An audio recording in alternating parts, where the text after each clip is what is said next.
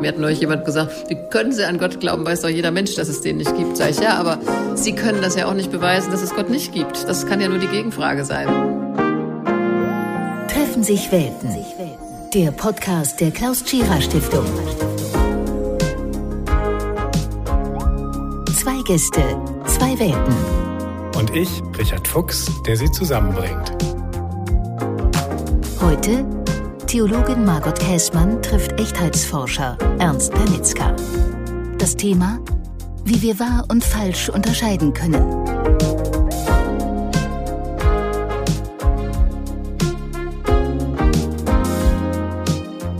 Unser Wissen gleicht einer Kugel, die sich ständig ausdehnt. Aber es entsteht dadurch immer mehr Kontaktfläche zum Nichtwissen. Und die ist sehr groß. Das heißt, je größer die Kugel wird, desto größer ist auch die Kontaktfläche zum Nichtwissen.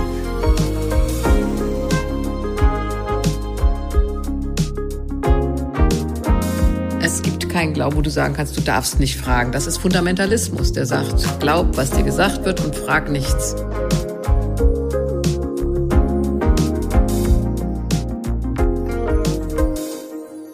Herzlich willkommen zur dritten Folge unseres Podcasts Treffen sich Welten. Am Mikrofon Richard Fuchs. Wir sprechen über die Frage, ob wir wahr und falsch wirklich unterscheiden können und wo die Grenze verläuft zwischen dem, was wir beweisen können und dem, was wir glauben müssen oder glauben wollen. Meine beiden heutigen Gäste teilen sich eine Passion. Sie sind von Berufswegen Wahrheitssucher auf unterschiedlichen Wegen. Die Gäste. Margot Käßmann ist Theologin, war Landesbischöfin in Hannover und Ratsvorsitzende der Evangelischen Kirche in Deutschland.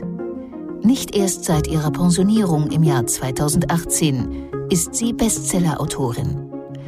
Sie ist ein ausgesprochener Familienmensch und erklärte Strandliebhaberin, die zwischen der Insel Usedom und ihrem Wohnort Hannover hin und her pendelt.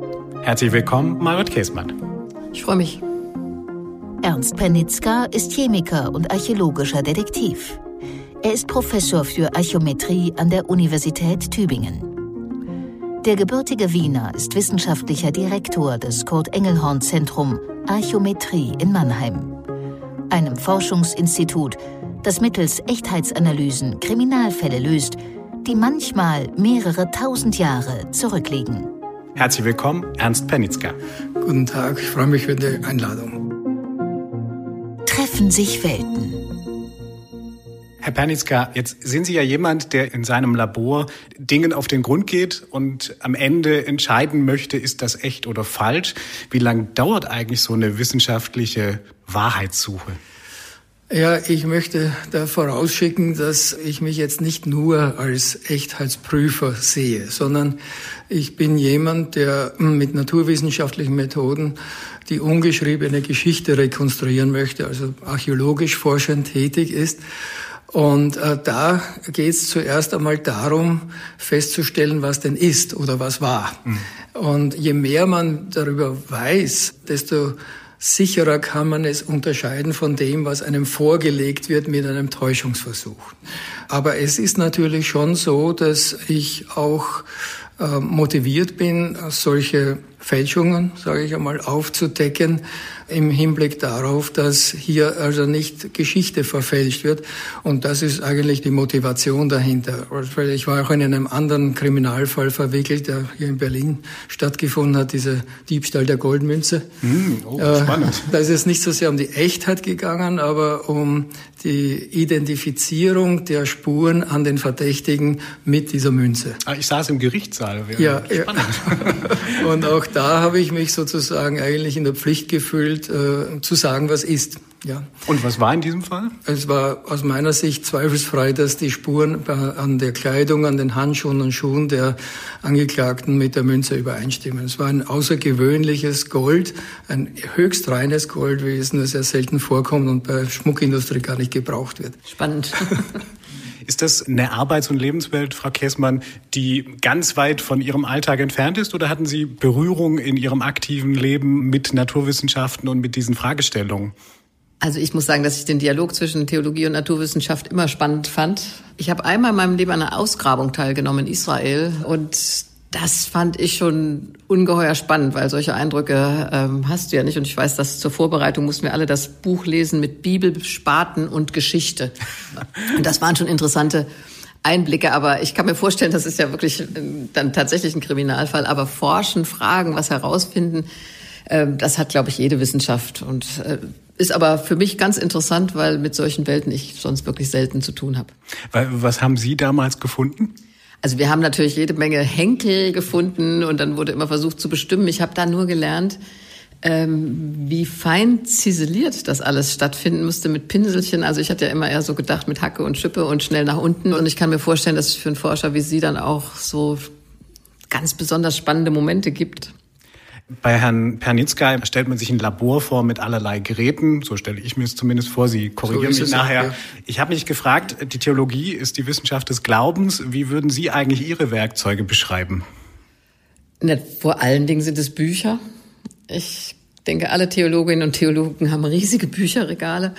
Und die Bibel im Zentrum. Und dann natürlich, ja, der Stift oder nehmen wir jetzt heute den Computer, das Schreiben. Also das Lesen, Denken, Schreiben, das ist die zentrale Welt. Und wenn ich eine Predigt vorbereite, geht mir das heute noch so, dass ich nochmal schaue, wann ist denn dieser Brief entstanden? Was war das Umfeld? Was sind schon mal exegetische Gedanken dazu? Also du fängst ja auch immer wieder neu an, über einen Text nachzudenken. Also ich bin einfach ein Mensch des Textes. Und das Interessante ist, dass Pfarrerinnen und Pfarrer bekommen ja die Predigtexte vorgeschrieben, das wissen viele nicht, also du suchst dir nicht einfach aus, worüber du predigst, sondern es gibt eine sogenannte Perikopenordnung und alle 7 Jahre kommen dieselben Texte wieder. Und das finde ich persönlich dann interessant. Manchmal gucke ich, was habe ich vor 7, vor 14, vor 21, 28 oder sogar 35 Jahren schon mal dazu gepredigt. Das ist lustig und trotzdem ist es so, ich könnte nie dieselbe Predigt nochmal halten. Weil unsere Lebenswelt verändert sich, die Erkenntnisse verändern sich, ich verändere mich und daran sehe ich immer wieder, dass die Bibel eben kein ausgelesenes Buch ist. Das sehe ich schon bei mir selber. Also mein Blick auf die Texte verändert sich oder die Texte sprechen anders in unseren Kontext. Und immer wieder diese alten Texte, bis zu 3000 Jahre alten Texte zu übersetzen in unsere Lebenswelt, also das fasziniert mich bis heute. Was ist Wahrheit? Eva isst vom Baum der Erkenntnis, weil sie klug werden möchte. Ich denke, dass das Wissen-Wollen, die menschliche Neugier, eine Grundeigenschaft des Menschen ist. Wie kommen wir eigentlich diesem Begriff näher? Was ist denn echt, was ist unecht, was ist wahr und was ist falsch? Ist das eigentlich ein bisschen vermessen, dass wir immer sozusagen Dinge ganz genau wissen wollen? Also ist das nicht so eine Art Hybris des Menschen, dass er alles ganz genau wissen will? Also das sehe ich nicht so. Ich finde, das gehört zum Menschen dazu, dass er forschen, fragen will. Und ich würde jetzt mal auch als Theologin sagen, wenn Gott uns einen Geist gegeben hat, mit dem wir denken, fragen, forschen können, dann wäre es auch ein großer Fehler, das nicht zu nutzen. Ja, ich finde immer so sehr schön an der Schöpfungsgeschichte, über die habe ich vor einiger Zeit auch gepredigt, wenn man das genau liest. Eva isst vom Baum der Erkenntnis, weil sie klug werden möchte. Ich finde, das wird immer ein bisschen verachtet bei der Schöpfungsgeschichte. Also sie bricht die Regeln, weil sie sich nach Klugheit sehnt. Und das ist, glaube ich, im Menschen zutiefst angelegt, zu fragen und zu forschen. Nur was mir wichtig ist, gerade in religiösen Fragen, ich habe für mich eine religiöse Wahrheit gefunden. Als religiöser Mensch, finde ich, muss ich die auch immer wieder hinterfragen. Also Zweifeln gehört für mich zum Glauben unbedingt dazu. Es gibt keinen Glauben, wo du sagen kannst, du darfst nicht fragen. Das ist Fundamentalismus, der sagt, glaub, was dir gesagt wird und frag nichts. Sondern lebendiger Glaube fragt, zweifelt und ist in der Lage zu respektieren, dass andere eine andere Wahrheit über Gott gefunden haben oder für sich die Wahrheit gefunden haben, dass es keinen Gott gibt und sie ohne Gott oder einer Gottesvorstellung oder einem Glaubensleben leben. Und das hat natürlich kirchengeschichtlich allzu lange gedauert, bis das klar war. Also Jesus sagt ja im Johannesevangelium auch so schön, ich gebe Zeugnis von der Wahrheit. Und dann sagt Pontius Pilatus, was ist Wahrheit? Mhm. Und diese Frage steht, denke ich, für den Glauben immer im Raum. Ja, ich denke, dass das Wissen-Wollen, die menschliche Neugier, eine Grundeigenschaft des Menschen ist. Und ich habe es immer ein bisschen merkwürdig gefunden, dass die Menschheit als Eva dafür bestraft wurde, dass sie wissen wollte, verstehen wollte. Ja. Also das für mich, ich beziehe mich sozusagen bei dem Wahrheitsbegriff eher auf den antiken von Plato und Aristoteles festgelegt, nämlich, dass man eben einen Sachverhalt hat und die Aussage über diesen Sachverhalt muss übereinstimmen. In der Antike, Plato hat gemeint, die Mathematiker müssten den Sachverhalt sozusagen als oberste Kompetenz feststellen. Aristoteles hat gemeint, die Biologen müssten es. Und jetzt gerade in der Corona-Krise haben wir beide Wissenschaften vereint, die den Sachverhalt feststellen müssen. Ja? Nur bei solch einem neuen Phänomen wie dem Coronavirus, den wir zunächst gar nicht kannten, dauert es eine ziemlich lange Zeit, bis der Sachverhalt wirklich festgestellt wird. Und da gibt es auch viele Wege dahin. Und das ist ein Problem jetzt für die Öffentlichkeit, weil die Öffentlichkeit sozusagen ungeduldig ist und andererseits auch nicht versteht, wie der wissenschaftliche Erkenntnisprozess läuft. Man beobachtet zunächst, ordnet die Beobachtungen und versucht dann diese einzelnen Puzzleteile zu einem Bild, zu einer Hypothese zusammenzusetzen. Und im Idealfall hat diese Hypothese eine Voraussagekraft, die man prüfen kann, testen kann. Ja? Aber eine Hypothese, das sind sich alle bewusst, ist noch fehlerbehaftet, weil eben noch viele Puzzlesteine fehlen. Und dann wird das in der Öffentlichkeit so interpretiert als ein Umfallen, wenn sich die Hypothese durch neue Ergebnisse ändert. Und das ist ein gewisser Schaden, der sich hier sozusagen breit gemacht hat, dass die Wissenschaft jetzt mittlerweile ins Schussfeld von nicht nur Öffentlichkeitsarbeit, sondern gar Politik gekommen ist, weil ja auch Interessen dahinter sind. Also das heißt, also diese wissenschaftliche Wahrheit, die würde ich ganz gerne für mich schon in Anspruch nehmen, aber diese Dreiteilung, Hypothese, die noch fehlerbehaftet ist, wenn die Vorhersagen immer durch immer mehr Messungen bestätigt werden, bildet sich eine Theorie heraus und wenn die Theorie dann bestätigt werden kann, ist es ein Naturgesetz oder eine Tatsache. Mhm. Haben Sie dafür ein Beispiel? An der Atomtheorie könnte man das gut darstellen. Das war zunächst eine Hypothese, dass man bestimmte chemische und physikalische Beobachtungen erklären konnte durch die Existenz oder den Aufbau der Materie aus unteilbaren Teilchen. Ja? Diese Hypothese hat sich immer mehr bestätigt, ist eine Theorie geworden, aber man konnte sie nicht beweisen, wenn man die Atome nicht gesehen hat. Erst in der zweiten Hälfte des 20. Jahrhunderts konnte man Atome sichtbar machen und mittlerweile ist eine feststehende Tatsache. Es gibt Atome. Ja? Also das ist eine Wahrheit. Das heißt, das ist eine Wahrheit und ich höre jetzt raus bei Ihnen, dass sozusagen unsere Gesellschaft aktuell vielleicht auch oft diesen Drang hat, immer sofort die absoluten Wahrheiten hören zu wollen, obwohl es immer auch diesen Erkenntnisprozess ja gibt, der nie sofort abgeschlossen sein kann. Und manchmal ist er auch bis heute nicht abgeschlossen für viele, viele Fragestellungen. Also ein Universitätslehrer hat einmal ein schönes Gleichnis erzählt. Er hat gesagt, unser Wissen gleicht einer Kugel, die sich ständig ausdehnt. Aber es entsteht dadurch immer mehr Kontaktfläche zum Nichtwissen. Und die ist sehr groß. Das heißt, je größer die Kugel wird, desto größer ist auch die Kontaktfläche zum Nichtwissen. Wir reden über Glauben. Jetzt haben wir gerade erlebt, wie ein Wissenschaftler sich diesem Wahrheitsbegriff annähert, also mit wie vielen einzelnen Stufen. Wie würden Sie, Frau Käßmann, den Unterschied auch zu der Glaubenswelt und dem Begriff, was man da als Wahrheit versteht, wie würden Sie das für sich benennen? Ich denke, dass der Glaube ja deine innere Überzeugung ist, dein Weg, den du gegangen bist, den du mit der Zeit auch vertiefst. Das kannst du aber nicht durch wissenschaftliche Methoden oder Ausschlusskriterium von Fälschung. Ja, mir hat neulich jemand auch gesagt, wie können Sie an Gott glauben, weiß doch jeder Mensch, dass es den nicht gibt. Sag ich, ja, aber Sie können das ja auch nicht beweisen, dass es Gott nicht gibt. Das kann ja nur die Gegenfrage sein. Und ich denke, ich darf glauben. Ich lebe in einem freien Land, in dem ich meinen Glauben auch äußern darf und feiern darf und in einer Gemeinschaft auch organisieren darf und die Rituale praktizieren darf.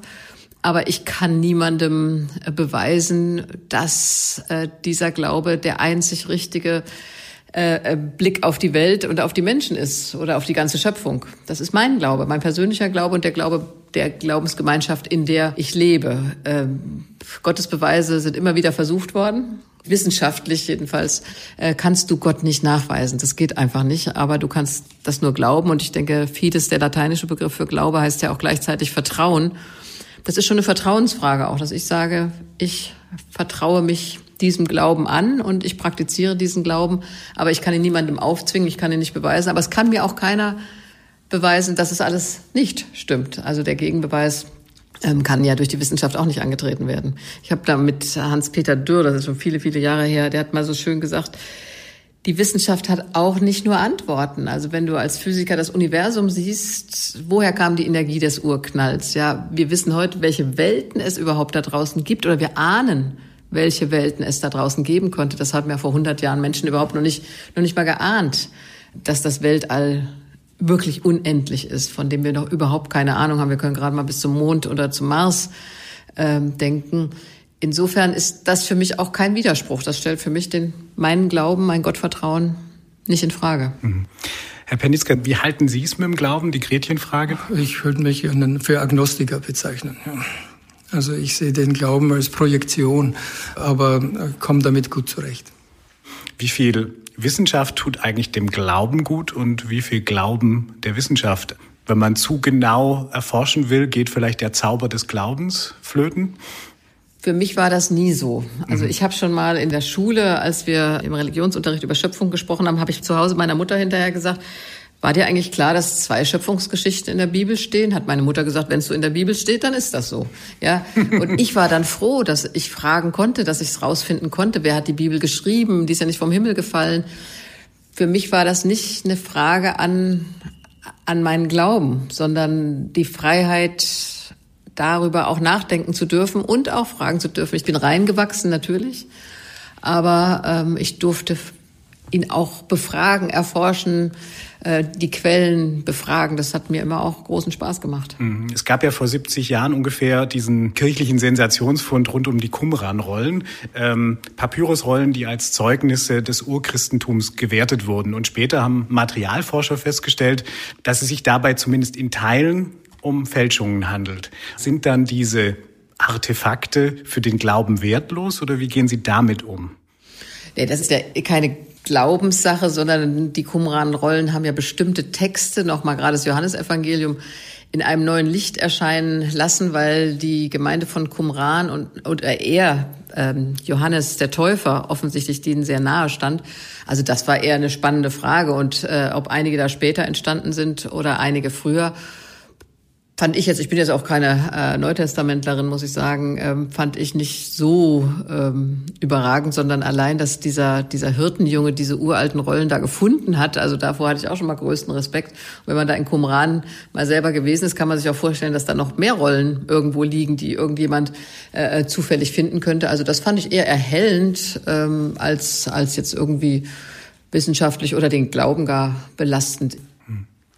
Herr Pernicka, Sie sind Experte für Wahrheit und das Rausfinden von Unwahrheit. Wahrheit im naturwissenschaftlichen Sinne, dass man dem näher kommt.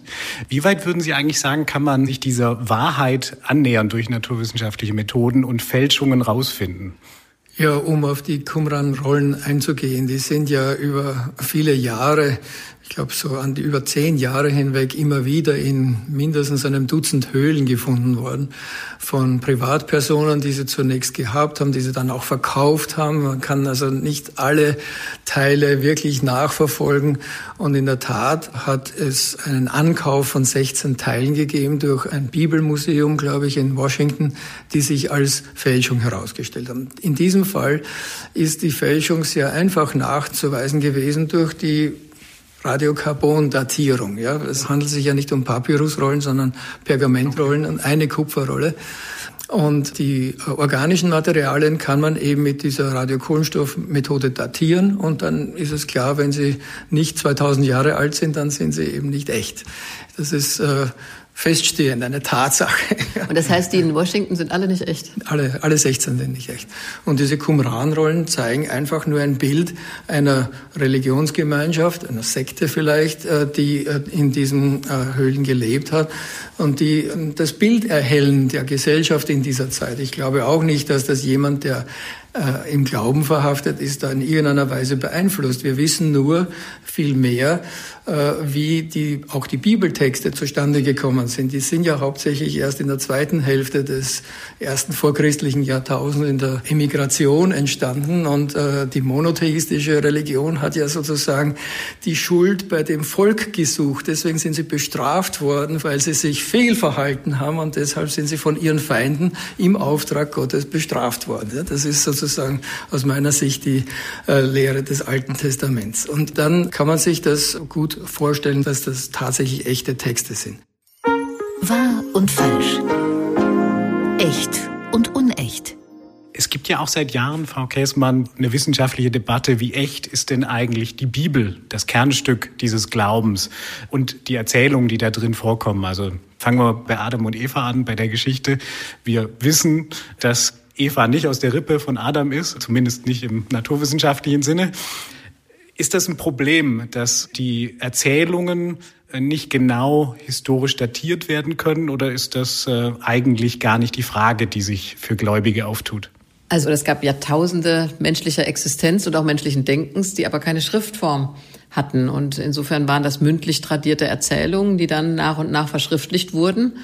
Und ich finde das ehrlich gesagt faszinierend, als ich, wie gesagt, kürzlich über die Schöpfungsgeschichte gepredigt habe. Wenn Sie das nochmal lesen im ersten Buch Mose, das ist ein faszinierender, ziseliert, sehr gut formulierter Text. Ich gebe ja zu, ich habe ihn nicht im hebräischen Original gelesen, weil mein Hebräisch nicht mehr so gut ist. Aber allein die revidierte Luther-Übersetzung 2017 zeigt, das ist eine lange tradierte Geschichte, die sehr schön versucht, so stelle ich mir das vor, ein literarisch begabter, frommer Jude hat versucht aufzuschreiben, wie Gott die Welt geschaffen hat. Also mich fasziniert das. Die Bibel ist für mich das Buch, in dem Glaubenserfahrungen von Menschen aufgeschrieben sind, die sie zum Teil schon lange, lange mündlich tradiert hatten. Herr Pernicka, einer der berühmtesten Funde, den Sie auf seine Echtheit untersucht haben, war ein ganz besonderes, ja vielleicht auch religiöses Symbol, die Himmelsscheibe von Nebra. Ja, in der Tat. Das ist ein ganz außergewöhnlicher Fund, ist ja mittlerweile auch Weltkulturerbe oder Weltdokumentenerbe, die älteste astronomisch korrekte Darstellung des Nachthimmels. Ist gefunden worden in einer nicht wissenschaftlichen Ausgrabung, also durch Raubgräber. Und da es sich um ein solch einzigartiges Objekt handelt, ist die Echtheit in Frage gestellt worden. Ja, weil Archäologen vergleichen ja immer das mit dem Bekannten. Wir wollen so viel wie möglich wissen über die schriftlosen Zeiten, dass wir dann auch Neues einordnen können. So datieren ja auch die Archäologen aufgrund der Form, der Verzierung und so weiter. Aber die Himmelsscheibe ist also wie ein UFO da gewesen. Kannte keiner, hat auch niemand erwartet. Eine Bilddarstellung in der frühen Bronzezeit, die kaum Bilder kennt. So. Und jetzt war also die Frage, die sich ja sozusagen auch über einen 3-jährigen Prozess hingezogen hat, ist sie jetzt echt oder nicht?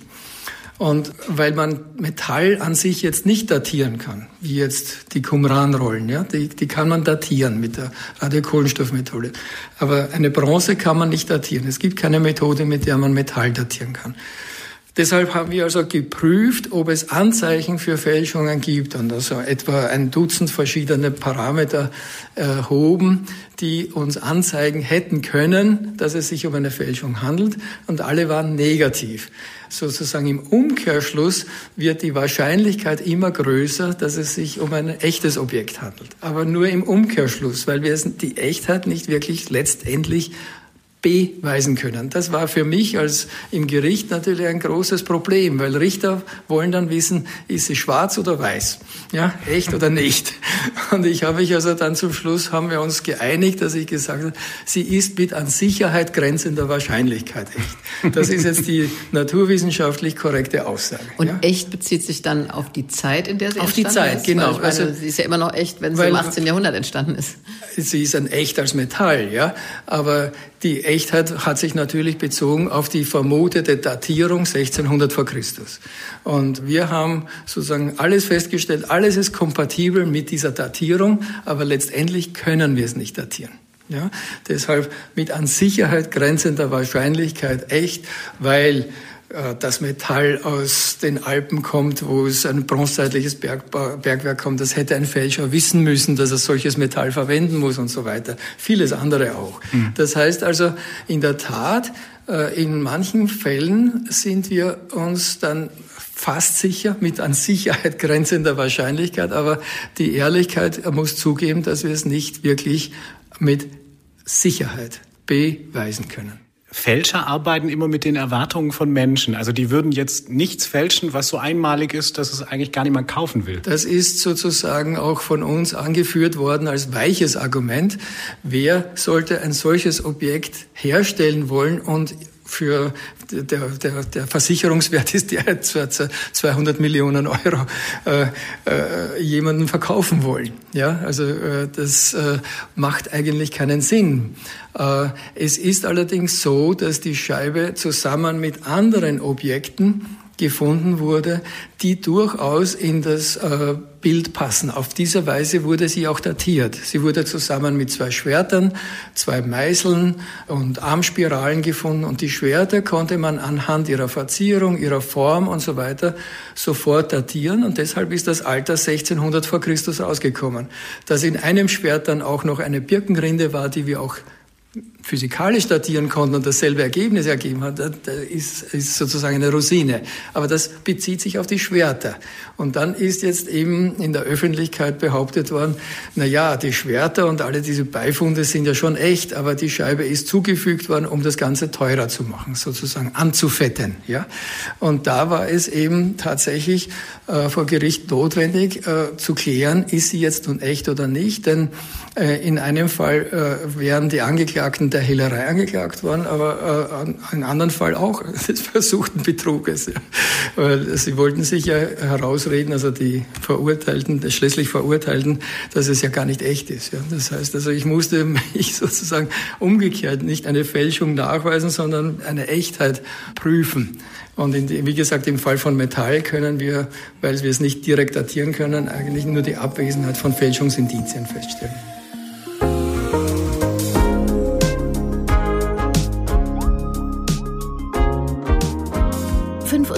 Jahre Klaus-Tschira-Stiftung.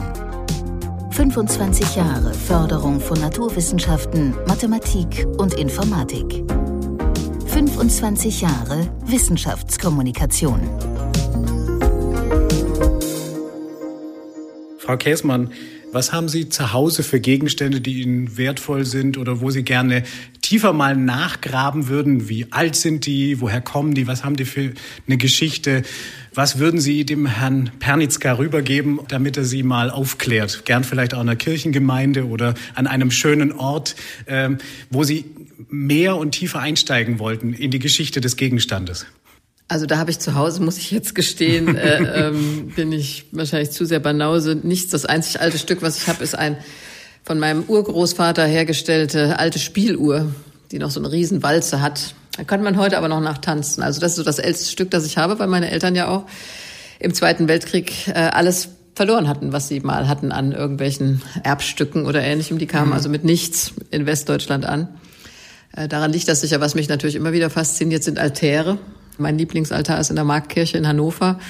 Und auch da habe ich dann gelernt, das wurde mir immer beigebracht, als ich da Bischöfin wurde, dass es die älteste Darstellung eines Menschen mit Brille sei, unten auf dem Altar. Aber dann habe ich gelernt, es gibt noch viel ältere Darstellungen von Menschen mit Brille. Also da weiß man dann auch schon, viele haben dann auch die eigene Interpretation. Aber was ich Sie gerne fragen würde, was ja bei uns im Moment eine riesige Debatte ist, weil es ja um Echtheit geht. Es sind immer wieder jetzt Glocken gefunden worden mit Hakenkreuz drauf.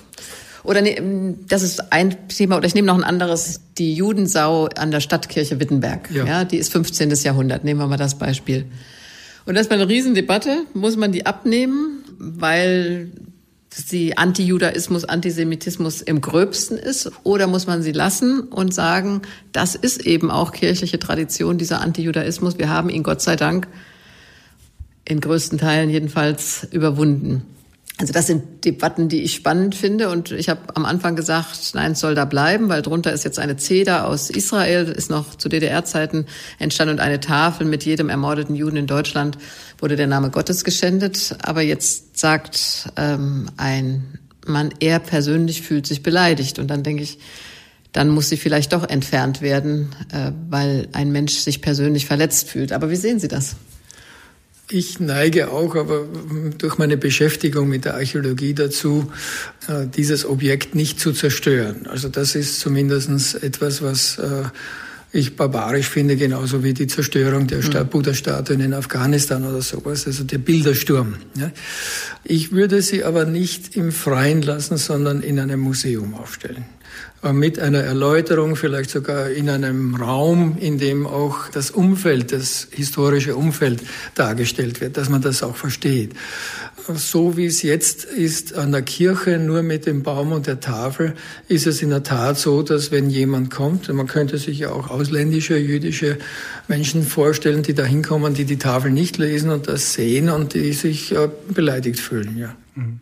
Gibt es denn dann schon neuen Stand, wie es dann tatsächlich weitergeht? Ich meine, es ist jetzt in die nächste Instanz gegangen, aber wie gesagt, meine persönliche Auffassung hat sich da einfach auch verändert. Man darf sich ja auch verändern, weil ich am Anfang immer dachte, das ist doch eine gute Erklärung. Aber dann dachte ich, wenn jemand selbst verletzt ist dadurch, dann kann es nicht bleiben. Das die gleiche Frage ist, nimmt man die Glocken runter, entfernt das Hakenkreuz oder sagt man, das war eben so, dass zu dieser Zeit Hakenkreuze in Glocken. Also bei diesen Glocken sehe ich es anders. Ich würde sagen, da ist doch das Wichtige, das Entscheidende, die Funktion. Und wenn so eine Glocke in einer Kirche hängt und läutet, niemand geht jetzt hoch an die Glocke und schaut sich, ob da ein Hakenkreuz dran ist. Also das finde ich jetzt übertrieben. Ja, aber da gibt es dann Gemeindeglieder, die sagen, wenn ich weiß, mit welchem Symbol ich da zum Gottesdienst gerufen werde, dann habe ich eine ganz große Befangenheit. Und dann geht es auch wieder um die Gefühle der Menschen. Ja, dann muss man es rausfeilen. Ja, machen Sie ja zum Teil auch jetzt. Okay, gut. Wobei Sie, Herr Pernicka, Sie entfernen ja keine Gegenstände, aber Sie zerstören mit Ihrer Arbeit auch manchmal Mythen, also falsche Mythen. Richtig. Da tun Sie ja schon etwas, um das Bild auch gerade zu rücken. Ich nehme jetzt mal den Fall, die Goldfunde von Bernsdorf in Bayern. Sie waren Goldfunde, aber sie waren nicht echt aus der Zeit, aus der sie vorgegeben wurden. Wenn Sie das mal schildern, wie Sie da einen falschen Mythos zerstört haben. Wenn ich vielleicht noch ein anderes Beispiel vorschalten kann, weil es zeigt, dass eine Meinung über ein Objekt resilient ist, also widerstandsfähig. Ich nenne das Turiner Leichentuch. Ja, das ist also von 3 Labors unabhängig untersucht worden und das ist also offenbar im, glaube ich, 14. Jahrhundert entstanden. Ja, aber der Bischof oder Kardinal von Turin wollte sich damit nicht abfinden und hat andere Gutachter gefunden, die also alle möglichen Zweifel geäußert haben.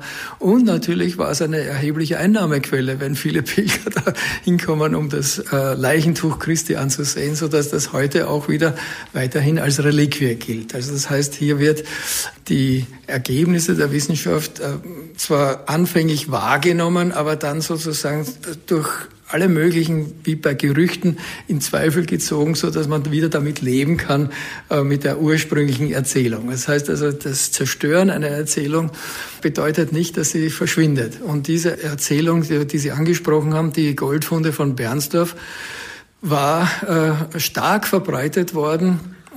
Zunächst einmal nur in einer wissenschaftlichen Publikation, aber in der Serie Terra X hat es einmal eine Doppelsendung gegeben, also an 2 Wochenenden, über diese Funde in Bernsdorf in Bayern in der Nähe von Freising, die die Geschichte so dargestellt haben, dass das Gold, das da in Bayern gefunden wurde, aus Ägypten stammt und wohl eingehandelt wurde gegen Bernstein aus der Ostsee. Und dass Bernsdorf sozusagen eine Handelsstation war. Also, aber das heißt, dass die Schriftzeichen, die auch auf Bernsteinfunden gefunden wurden, sollten auch Linear B sein, also mykenische Schrift. Und das heißt also, dass neben Bernsdorf auch Mykene eine Zwischenstation war. Eine gute Geschichte. Und in der Reanimation wurde auch ein Pharaonensohn nach Europa geschickt, um nach Bernstein zu suchen. Und er ist dann nach Bernsdorf gekommen und gesehen, wie das verbrannt ist. Weil archäologisch hat man festgestellt, dass auf diesem kleinen Kuppe tatsächlich eine bronzezeitliche Wall war, eine große Befestigung, die in der Bronzezeit schon verbrannt ist.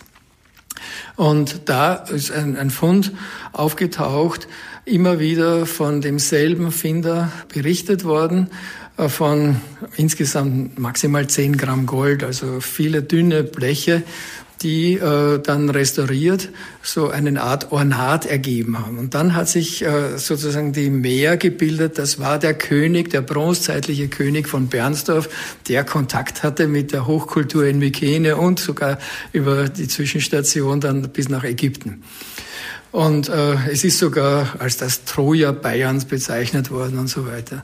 Und ich kannte den Archäologen, der das erstmals in die Wissenschaft eingebracht hat durch einen Artikel in einer Fachzeitschrift, und habe ihn gefragt, ob wir das untersuchen könnten, denn da war eine Behauptung gewesen, dass das Gold in seiner Zusammensetzung ganz eindeutig eine Herkunft aus Ägypten feststellen ließe, weil man das verglichen hat mit einer Sargwanne, die damals in München ausgestellt war. Ja, aus dem Grab des sogenannten Echnaton, wobei auch diese Grabszuordnung ja gar nicht sicher ist. Aber okay.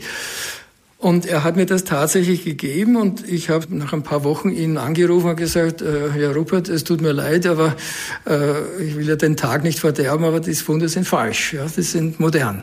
Und warum habe ich das sagen können?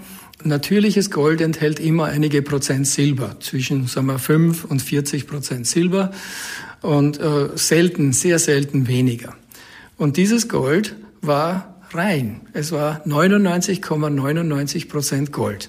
Solches Gold gibt's in der Natur nicht. Und das bedeutet, es muss also mit modernen Verfahren so gereinigt worden sein. Und diese modernen Verfahren sind erst im 19. Jahrhundert entstanden, nämlich die Elektrolyse. Ja?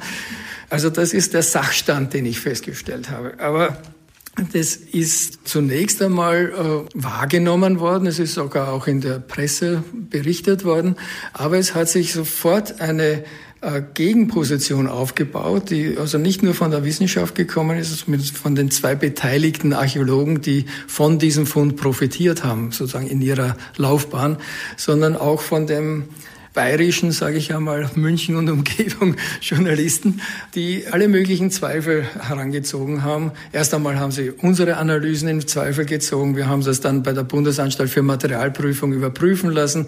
Dann sind die Ergebnisse 2,5 Jahre nicht veröffentlicht worden und ständig ist weiter behauptet worden, wir hätten falsch analysiert und was weiß ich. Jedenfalls bis heute sind diese Funde, zumindest in München und Umgebung, Beweise für eine Kommunikation zwischen der Hochkultur Mykenes und Bayern.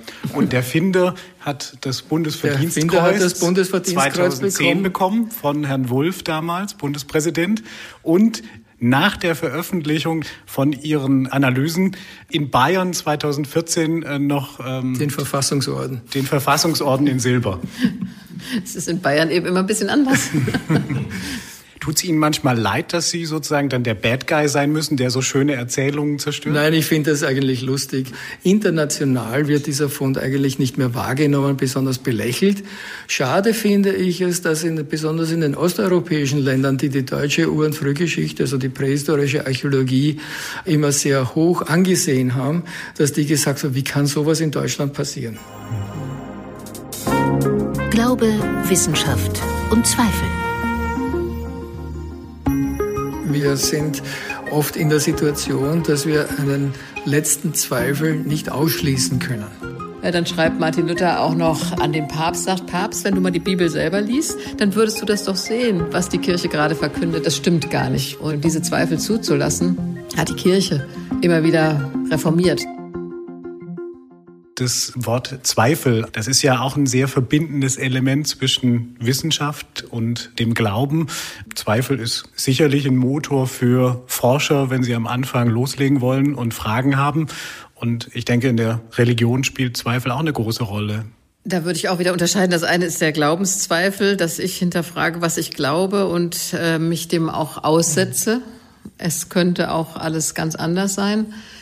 Das andere ist jetzt der Zweifel, der die Kirchengeschichte immer wieder bewegt hat, das finde ich interessant. Wenn auf einmal angezweifelt wurde, ist das, was die Kirche macht, eigentlich noch in einem Zusammenhang mit ihrem Ursprung, also mit den Erzählungen des Neuen Testaments. Das heißt, die Kirche als Institution ist oft immer wieder in der Kirchengeschichte so erstarrt und hat dann erklärt, so muss es sein. bis dann jemand kam, nehmen wir mal die Bewegung um Franz von Assisi, der gesagt hat, aber es ist doch in der Bibel ganz anders gemeint. Oder nehmen wir die Reformation, wo Martin Luther dann gesagt hat, wo steht das denn? Das steht nirgends in der Bibel, ja, dass ihr herrschen sollt über andere. Steht nirgends in der Bibel, dass Priester zölibatär leben sollen. Es steht nirgends in der Bibel, dass ihr allein das Recht habt, die Bibel auszulegen, sondern jeder Mensch soll selber lesen können. Mich fasziniert das an der Reformation immer wieder, weil wenn du das dann liest, dann schreibt Martin Luther auch noch an den Papst, sagt, Papst, wenn du mal die Bibel selber liest, am Anfang hat er noch versucht zu vermitteln, ja, dann würdest du das doch sehen, was die Kirche gerade verkündet. Das stimmt gar nicht. Und diese Zweifel zuzulassen, hat eigentlich die Kirche immer wieder reformiert. Also die Kirche braucht immer wieder Veränderung. Und das kommt dann schon, wenn einer mal fragt, was hat das eigentlich noch mit dem Ursprung alles zu tun? Und dann gibt's Bewegung. Insofern denke ich, kirchengeschichtlich ist so ein Zweifel an der Institution oder wie die Institution sich verhält, immer wieder wichtig. Herr Pernicka, ist Zweifel für Sie wichtig? Ja, selbstverständlich. Also wir sind oft in der Situation, dass wir einen letzten Zweifel nicht ausschließen können. Das heißt, es bleibt ein Restzweifel. Das bezieht sich ja auch sogar auf die Messung selbst. Die hat immer auch eine gewisse Unsicherheit, eine Messunsicherheit, ja. Und das heißt also, Zweifel zieht sich durch meine ganze Arbeit. Aber es ist eben der Wunsch des Wissenschaftlers, mögliche Fehlinterpretationen selber zu korrigieren, als dass es von anderen korrigiert wird. Aber ich würde eben zu dieser Reformation vielleicht auch die Frage stellen, wenn jeder jetzt sozusagen die Bibel selber interpretiert, kommt es dann nicht zu einer Situation, wie wir sie jetzt auch zum Beispiel in den USA sehen, dass wir sehr, sehr viele verschiedene Sekten haben, die verschiedene Bibelinterpretationen vorlegen und die einander aber auch versuchen auszuschließen. Also meine ist die richtige und das führt also zu einer Zersplitterung. Also das ist, was die katholische Kirche sozusagen immerhin geschafft hat, über 2000 Jahre hinweg als Einheit bestehen zu bleiben. Die zumindest hat sie das versucht, feststehende Wahrheiten, mindestens im Mittelalter ist das ja gelungen, zu definieren. Also das denke ich auch, ich bin mal gefragt worden, was ich an der katholischen Kirche beneide. Und da habe ich gesagt, das ist das eine, dass die Weltkirche geblieben ist, eben mit aller Kritik an der katholischen Kirche und was man Reformstau und anderes mehr. Aber das ist sicher eine Leistung. Und ich bin auch in den USA immer wieder eine, die verteidigt, wie wir Kirche sind hier in Deutschland, weil wir natürlich bestimmte Grundregeln verabreden in der evangelischen Kirche in Deutschland. Also auch juristische Grundlagen für die Existenz der Kirche. Das finde ich in den USA, muss ich sagen, auch sehr problematisch. Als ich in 2010 mehrere Monate da war, bin ich jeden Sonntag bewusst in eine andere Kirche gegangen, weil ich einfach ganz viel wahrnehmen wollte. Da gibt es natürlich so individualistische Kirchen, die sind dann nur die Kirche von Bischof so und so. Ich will jetzt den Namen nicht nennen, da bin ich dann auch gewesen, der nicht schlecht gepredigt hat, aber einfach ein Star war in seiner Kirche, ein ganz großer Star. Dann habe ich hinterher gefragt, ja, was verdient ein Bischof denn hier so? Darf man in Amerika ja über Geld reden? Sagt, roundabout $3 Millionen im Jahr. Dann habe ich gesagt, das ist in Deutschland ein bisschen weniger bei Bischöfen. Ja. Und dann hat er gesagt, you know, Jesus was rich himself. Und dann denke ich, what? Also das kann doch nicht sein, ja, dass das so fehlinterpretiert, dass der das einfach behauptet. Und dann habe ich natürlich nachgefragt, aber bin nicht weit gekommen. Ich sehe das auch problematisch, weil es dann so personenzentriert ist. Und wenn dann darf auch gar keiner mehr hinterfragen, weil der wird ja fast wie ein Heiliger da verehrt, der unantastbar ist. Das ist sehr problematisch. Deshalb finde ich auch schon richtig, was Martin Luther gesagt hat. Bibel übersetzen in die deutsche Sprache. Es gab vorher schon ein paar Übersetzungen, aber er hat es eben so übersetzt, dass die Menschen es verstehen konnten. Jeder soll lesen und schreiben lernen, auch Mädchen schon, hat er gesagt, damit du selber nachlesen kannst, dass du hinterfragen kannst. Weil das ist ja wichtig, dass es dann auch der normal glaubende Mensch nicht einfach, ja, friss oder stirb, Jesus was rich himself, sondern sagen kann, wo steht denn das in der Bibel? Bitte, lass uns darüber mal diskutieren. Das finde ich schon, ist eine Mündigkeit, auch im Glauben. Und wir wissen heute ja, dass viele im Mittelalter, also auch selbst Priester konnten nicht unbedingt fließend Latein. Und dann war die Messe auf Lateinisch. Die Menschen wussten doch gar nicht, wovon die Rede ist. Die wussten ja gar nicht, was in der Bibel steht. Und so einen mündigen Glauben, den finde ich schon wirklich wichtig. Und ich muss sagen, diese ganze Prosperity-Gospel, die gibt's ja in den USA, aber die gibt's auch in Korea beispielsweise, dass dann erklärt wird, also wenn du anständig lebst, richtig nach den Geboten der Bibel, wenn du viel betest, wirst du reich. Dann hast du ein glückliches Leben. Dann habe ich gesagt, und wenn jetzt einer als Südkorea. Und wenn jetzt einer in der Gemeinde krank wird, obwohl er viel betet, viel Geld spendet, haben sie gesagt, ja, dann hat er irgendwas falsch gemacht. Ja? Und dagegen musst du doch angehen, weil Jesus hat auch Kranke nicht als Sünder bezeichnet, sondern gerade gesagt, das ist kein Zeichen von eigenem Verfehlen, sondern, naja, muss ich jetzt nicht theologisch hier anfangen zu predigen, aber das finde ich, diese Mündigkeit, sowas zu hinterfragen, nur die schützt davor, vor solchen ja selbsternannten Propheten. Da lebt ja dann doch jeder mit seiner eigenen Wahrheit vor sich hin, die dann aber irgendwann auch miteinander konkurrieren. Nein, und die Verfasstheit unserer Kirchen jetzt in Europa, die ist eben so, dass wir sagen, da gibt es bestimmte Grundregeln, bestimmte Formen des Zusammenlebens. Ich finde, wenn Sie mal googeln, wer sind die 10 reichsten Pfarrer der Welt? Ja, und da kommen 3 aus Nigeria. Und das sind alles Multimillionäre, ja. Das heißt, da wird Glaube zum Geschäft gemacht. Und ich muss sagen, da gehen mir die Nackenhaare dann hoch, ja. Der eine, kann man das Video sehen, bei YouTube seinen 3. Privatjet ein und die Leute klatschen und sind begeistert, weil sie sagen, der muss sowas von Gott gesegnet sein, dass er jetzt schon den 3. Privatjet hat. Das hat für mich mit meiner Form zu glauben überhaupt nichts, gar nichts mehr zu tun.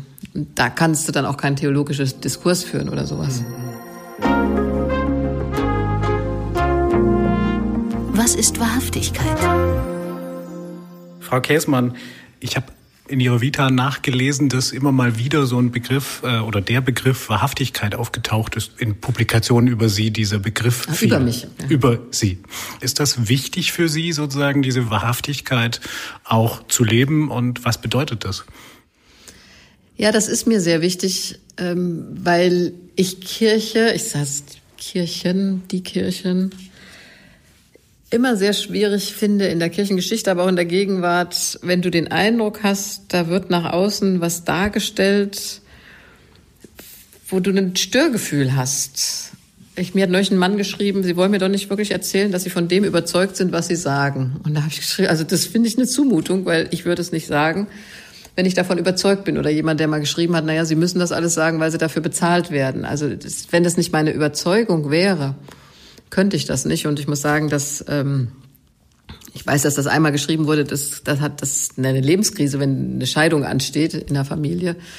Das haben mein Mann und ich uns auch sehr, sehr lange überlegt. Aber dann war die Frage, kann eine Frau im Bischofsamt bleiben, die sich scheiden lässt? Ja, und ich habe dann wirklich Magenschmerzen gehabt und wir haben hin und her überlegt. Da habe ich gesagt, aber andererseits nach außen etwas aufrecht zu erhalten, was mir viele geraten haben, man kann ja nach außen weiter alles so laufen lassen, das hätte ich total unglaubwürdig gefunden. Und dann habe ich mich nach langem Ringen dann dazu entschlossen, wohl wissend, dass es hätte sein können, dass ich aus dem Bischofsamt abberufen werde. Aber die Entscheidung musst du dann treffen. Und in dem Zusammenhang, das war eine Riesendebatte damals, hat auch nicht wirklich Spaß gemacht. Aber ich denke, darum geht es. Also ich habe kein Vertrauen in Menschen, weil ich den Eindruck habe, die spielen mir da eine Rolle vor. Ist ja auch in der Politik so. Ich denke schon, Menschen spüren das, ob da jemand mit Herzblut dahinter steckt. Oder dir eine Rolle vorspielt, nach außen ganz anders, als es innen aussieht. Dafür gibt es, glaube ich, denke ich, ein ganz gutes Gespür. Ich denke aber, das ist wahrscheinlich das, was mit Wahrhaftigkeit gemeint wird, weil Sie nicht als Politikerin wahrgenommen werden. Hannah Arendt hat ja gesagt, dass die Wahrhaftigkeit nicht zu den Eigenschaften von Politikern gehört oder nicht zwingend, aber dass Sie sozusagen alle Ihre Lebenskrisen auch tatsächlich wahrhaftig kommuniziert haben und nicht versucht haben, jetzt herumzueiern oder eine Wand aufzubauen, das ist, glaube ich, schon ein Verdienst von Ihnen. Ja, danke. Aber ich habe immer gedacht, was kann zum Beispiel bei der Krebserkrankung, hieß dann auch, sie hat ihre Krebserkrankung öffentlich gemacht. Du kannst doch nicht sagen, ich verschwinde mal 3 Monate und dann sagen alle, ja, wohin ist sie denn verschwunden? Was ist denn passiert? Was ist denn los? Ja, aber viele Politiker machen es eben so. Ja. Und selbst wenn sie ertappt werden, also wird dann irgendwas aufgebaut, eine Chimäre, und irgendwann hofft man, dass es vergessen wird. Ich habe es ja eben an den Beispielen, ob das jetzt Turiner Grabtuch oder Funde von Bernstorff, es wird also immer eine Gegendarstellung aufgebaut, die weniger wahrhaftig ist oder weniger Wahrheit enthält, aber wirkmächtig ist. Das ist dann im Grunde genommen ein Gerücht. Ist die Wissenschaftswelt wahrhaftiger als andere Welten oder würden Sie sagen, da gibt es auch alle Schattierungen? Leider ist es so, die meisten Fälscher sind natürlich motiviert durch Gewinnsucht. Also sie wollen Geld bekommen. Aber es gibt auch eine sehr kräftige Motivation, das ist die Eitelkeit, sich als Wissenschaftler mit einem bedeutenden Fund darzustellen. Ja? Das ist also besonders markant gewesen beim sogenannten Piltdown-Fund. Ja? Das ist also in der Zeit, als der Homo heidelbergensis, also vor dem Ersten Weltkrieg, 1907, wurde in Heidelberg ja der Urmensch gefunden. Ja? Homo heidelbergensis, eigentlich nur ein Unterkiefer, aber weil der lokale Geologe die Arbeiter aufmerksam gemacht hat, dass sie im Schotter vielleicht Funde von Frühmenschen finden können, hat der Arbeiter, der den Kiefer gefunden hat, gesagt, ich hab den Adam gefunden. Also mit einem Wort, das ist schon eine Sache, die eine gewisse Wahrhaftigkeit enthält. In einer Zeit noch, als viele eben geglaubt haben, vor der Sintflut hat es ja nichts gegeben. Also 6000 Jahre alt, die Bibel.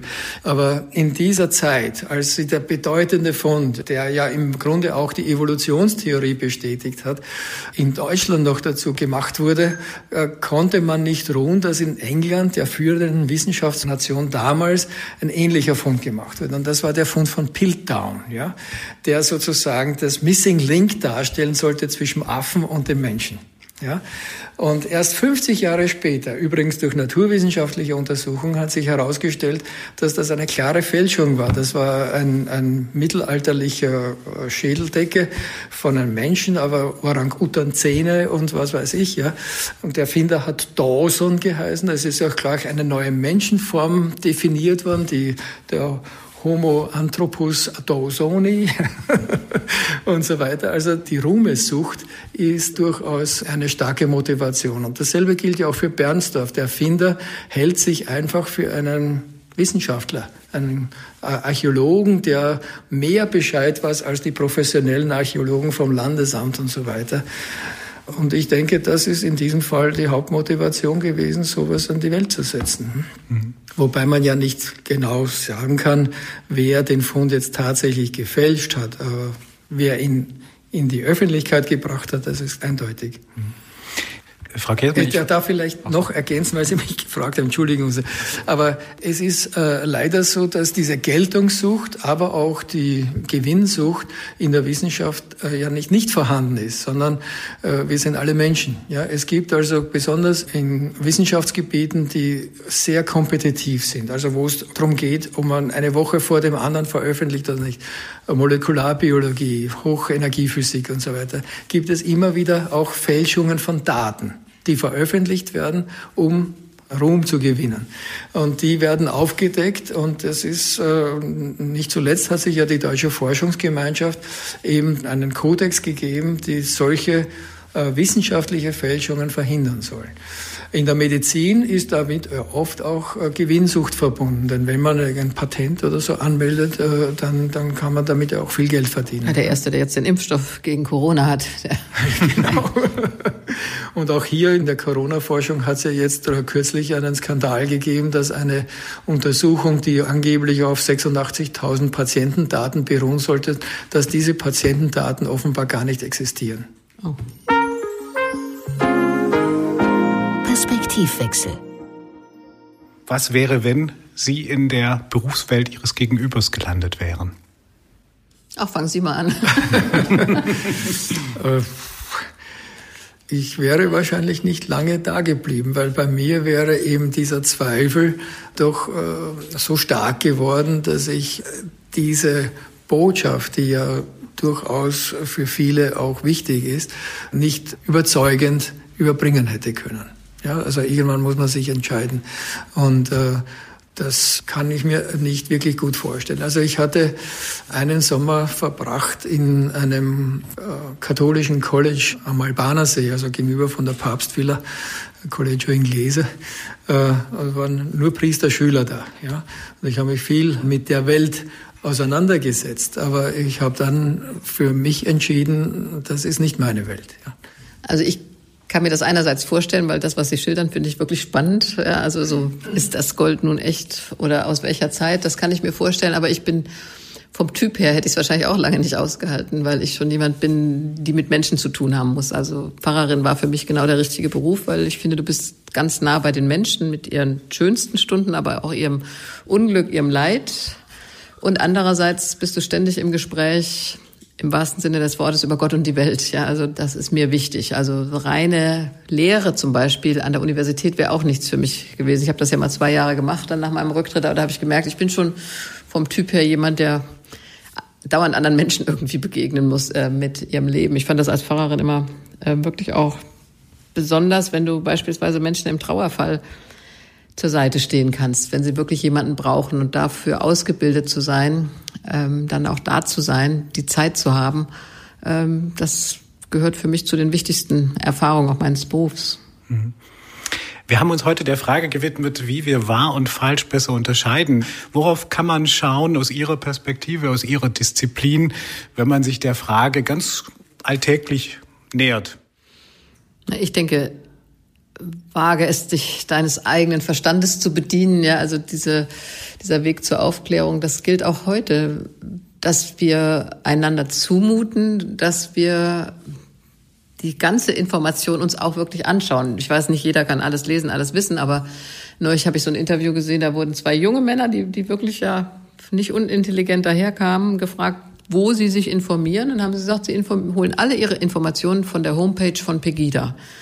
Und da denke ich, das ist zu einfach. Also ich finde, du kannst von einem jungen Menschen, auch von einem Älteren in diesem Land verlangen, dass du auch das liest, was deine eigene Meinung mal in Frage stellt. Also dass du dich nicht nur bei einer Informationsquelle informierst, sondern auch die kritischen Anmerkungen liest. Und das geht mir ja selber manchmal so, wenn mich jemand kritisiert. Also ich meine jetzt nicht so, wenn Leute da einfach nur da rumblöken und kübeln. Also das meine ich nicht, aber es ist mir schon mehrmals im Leben so gegangen, dass ich gedacht habe, da hat er recht, darüber sollte ich nochmal nachdenken. Und deshalb denke ich, auf der Suche nach Wahrheit in dieser Gesellschaft ist es wichtig, dass wir uns immer auch, sag ich mal, bei den kritischen Stimmen gegenüber meiner Position mal informieren, dass wir es wenigstens gelesen haben oder gehört haben, was andere noch dazu sagen. Weil das Problem sind ja die dann nur in ihrem eigenen Beritt bleiben und gar keine kritischen Stimmen mehr hören. Also wenn mir jemand sagt, sie haben keine Ahnung von Fakten, wenn sie sich nur über öffentlich-rechtliche Sender informieren, dann muss ich sagen, also hallo,